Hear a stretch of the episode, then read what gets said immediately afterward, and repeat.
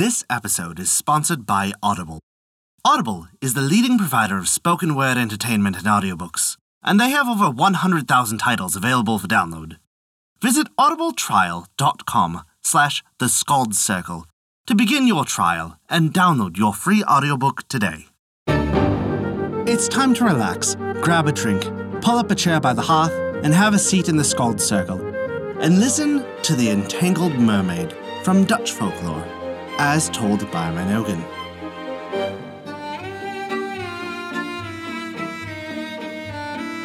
Before we begin our story, we wanted to remind you that we release new tales for free every week. Our shorter tales release on Wednesdays, and our longer chapter stories release on every other Saturday.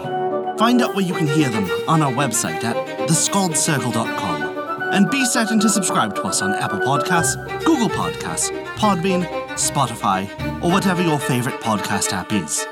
That way, you'll never miss out on one of our enchanting tales from around the world. Now then, without further ado, this is The Entangled Mermaid.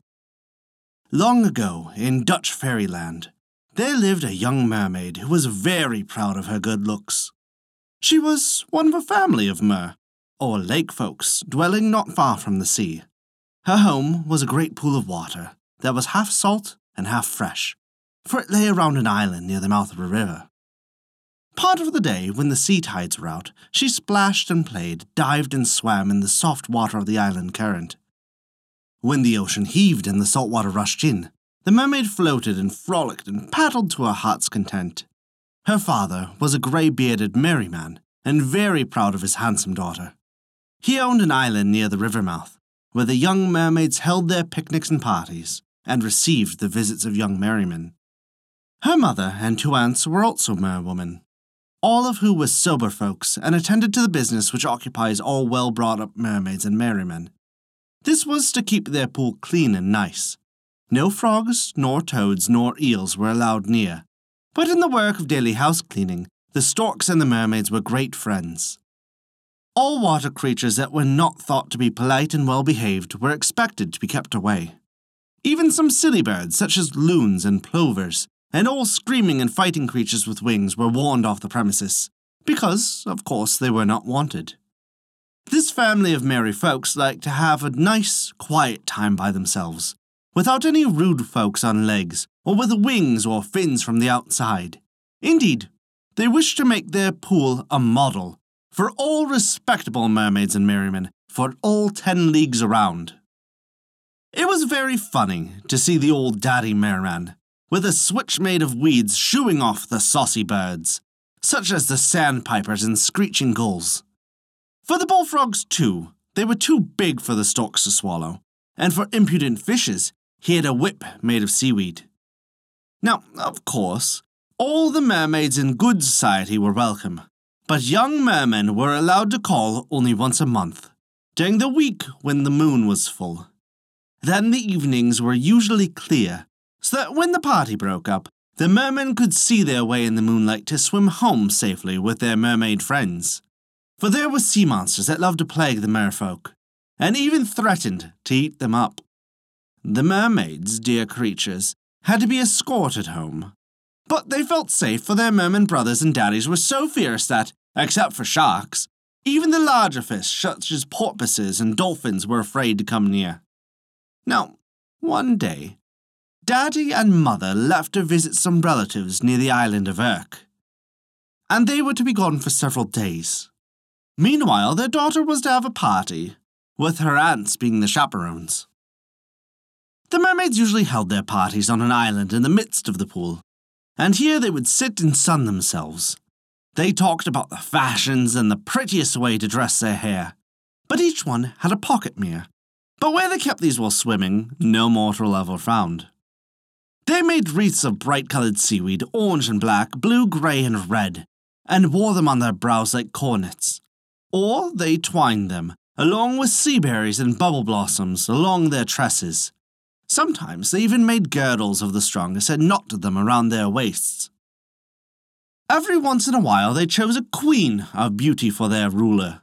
Then each of the others pretended to be a princess, their games and sports often lasted all day, and they were very happy. Swimming out in the salt water, the mermaids would go in quest of pearls, coral, and ambergris, and other pretty things. Now, these things they would bring to their queen, or with them they would richly adorn themselves. Thus, the mermaid queen and her maidens made a court of beauty that was famed wherever mermaids and merrymen lived. And they often talked about human maids. How funny it must be to wear clothes, said one. Are they cold that they have to keep warm? It was a little chit of a mermaid whose flippers had hardly begun to grow into hands that asked this question. How can they swim with petticoats on? asked another. My brother heard that the real men wear wooden shoes. These must bother them. When on the water to have their feet floating, said a third, whose name was Silver Scales. What a pity they don't have flukes like us. And then she looked at her own glistening, scaly coat in admiration. I can hardly believe it, said a mermaid that was very proud of her fine figure and slender waist. These girls can't be half as pretty as we are. Well, I should like to be a real woman for a while, just to try it, and see how it feels to walk on legs, said another rather demurely, as if afraid the other mermaids might not like her remark. And they didn't. Out sounded a lusty chorus. No, no, horrible, what an idea! Who wouldn't want to be a mermaid? Why, I've heard, cried one, that real women have to work, wash their husbands' clothes, milk cows, dig potatoes, scrub floors, and take care of calves. Who would want to be a woman? Not I. And her snub nose, since it could not turn up, grew wide at the roots. She was sneering at the idea that a creature in petticoats could ever look lovelier than one in shining scales. Besides, said she, think of their big noses. And I'm told, too, that girls even have to wear hairpins. At this, the very thought that anyone should have to bind up their tresses, there was a shock of disgust with some, while others clapped their hands, partially in envy and partially in glee. But the funniest things the mermaids heard of were gloves, and they laughed heartily over such things as covers for their fingers. Just for fun, one of the little mermaids used to draw some bag like seaweed over her hands to see how such things looked. Now, one day, while sunning themselves in the grass on the island, one of their number found a bush on which foxgloves grew. In plucking these, she covered each one of her fingers with a red flower. Then, flopping over to the other girls, she held up her gloved hands. Half in fright and half in envy, they heard her story. And after listening, the party was about to break up when suddenly a young merman splashed into view. The tide was running out, and the stream low, so he had hard work to get to the fresh water of the river and to the island. His eyes dropped salt water as if he were crying, and he looked tired while puffing and blowing, and he could hardly get his breath. The Queen of the Mermaids asked him what he meant by coming among her maids at such an hour and in such condition. At this, the bashful mermen began to blubber. Some of the mergirls put their hands over their mouths to hide their laughing, while they winked at each other and their eyes showed how they enjoyed the fun.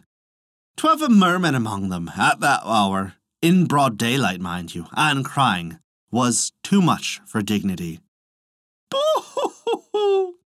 And the merman still wept saltwater tears, and as he tried to catch his breath, at last he talked sensibly. He warned the queen that a party of horrid men, in wooden shoes, with pickaxes, spades, and pumps, were coming to drain the swamp and pump out the pool. He had heard that they would make the river a canal and build a dike that should keep out the ocean. Alas and alack, cried one of the mermaids, wringing her hands. And where shall we go when our pool is destroyed? We can't live in the ocean all the time. And then she began to weep. The saltwater tears fell from her great round eyes in big drops. Hush, cried the queen. I don't believe the merman's story. He only tells it to frighten us. It's just like him. In fact, the queen suspected that the merman's story was all a sham, and that he had come among her maids with a set purpose to run off with silver scales. She was one of the prettiest mermaids in the company, but very young, vain, and frivolous. It was no secret that she and the merman were in love and wanted to get married. So the queen, without even thanking him, dismissed the swimming messenger. And after dinner, the company broke up and the Queen retired to her cave to take a long nap. She was quite tired after entertaining so much company. Besides, since Daddy and Mother were away, and there were no mews to entertain, since it was dark night and no moon shining in the water, why would she need to get up early in the morning? So the Mermaid Queen slept much longer than ever before. Indeed, it was not till near sunset the next day that she awoke. Then, taking her comb and her mirror in her hand, she began to swim and splash in the pool, in order to smooth out her tresses and get ready for supper. But, oh, what a change from the day before! What was the matter? All around her things looked different.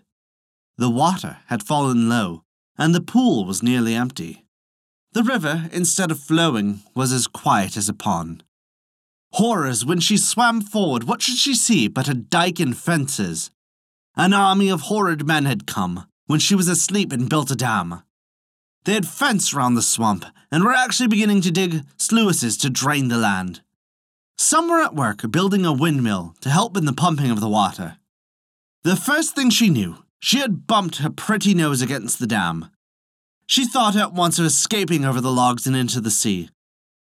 When she tried to clamber over the top and get through the fence, her hair got so entangled between the bars that she had to throw away her comb and mirror and try to untangle her tresses. The more she tried, the worse became the tangle, and soon her long hair was all twisted up in the timber. In vain were her struggles to escape. She was ready to die with fright when she saw four horrid men rush up to seize her. She attempted to waddle away, but her long hair held her to the post and rails, and her modesty was so dreadfully shocked that she fainted away.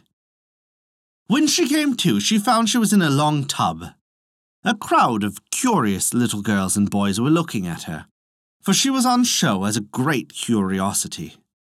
They were bound to see her and get their money's worth in looking, for they had paid a stiver, which is two cents, admission to the show.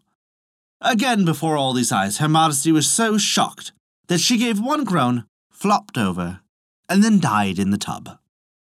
Woe to the poor father and mother at Urk. They came back to find their old home gone. Unable to get into it, they swam out to sea, never stopping till they reached Spitzbergen. And what became of the body of the Mermaid Queen, you ask? Learned men came from Leiden to examine what was now only a specimen, and to see how mermaids were made up. Then her skin was stuffed and glass eyes put in, where her shining orbs had been. After this, her body was stuffed and mounted in a museum. That is, set up above a glass case and resting upon iron rods. And then artists came to Leiden to make pictures of her, and no fewer than nine noblemen copied her pretty form and features into their coat of arms. Instead of the mermaid's pool, it is now a cheese farm of fifty cows, a fine house, and a barn, and a family of pink cheeked, yellow haired children who walk in and play in their wooden shoes. So, this particular mermaid, all because of her entanglement in the fence, was more famous when stuffed than when living, while all her young friends and older relatives were then forgotten. And that is the story of the Entangled Mermaid. Thank you for listening to our story. If you enjoyed it, we recommend taking a look at our Patreon page as noted in the description below. You can earn great rewards while also supporting us to keep these stories alive for future generations to come. Also, remember to subscribe to us on your podcast application and leave us a five star rating if you enjoyed this story. A special thank you to Cat for their support this month. Without your contribution, we wouldn't be able to continue these stories, and we truly appreciate it. Visit theskaldscircle.com to stay up to date with all of our current events, news, and much more. Not only that, but you can also visit our story archive of every tale we have told. It's sorted by origin and region for the convenience of your listening pleasure. Thank you for listening to our story. Don't forget, this episode is sponsored by Audible, the leading provider of spoken word entertainment and audiobooks. While this story is over, you can still visit audibletrial.com slash the Skald's Circle to begin your trial and download your free audiobook today. Let us know what you've listened to recently on Audible via our Facebook page. We're always looking for new recommendations.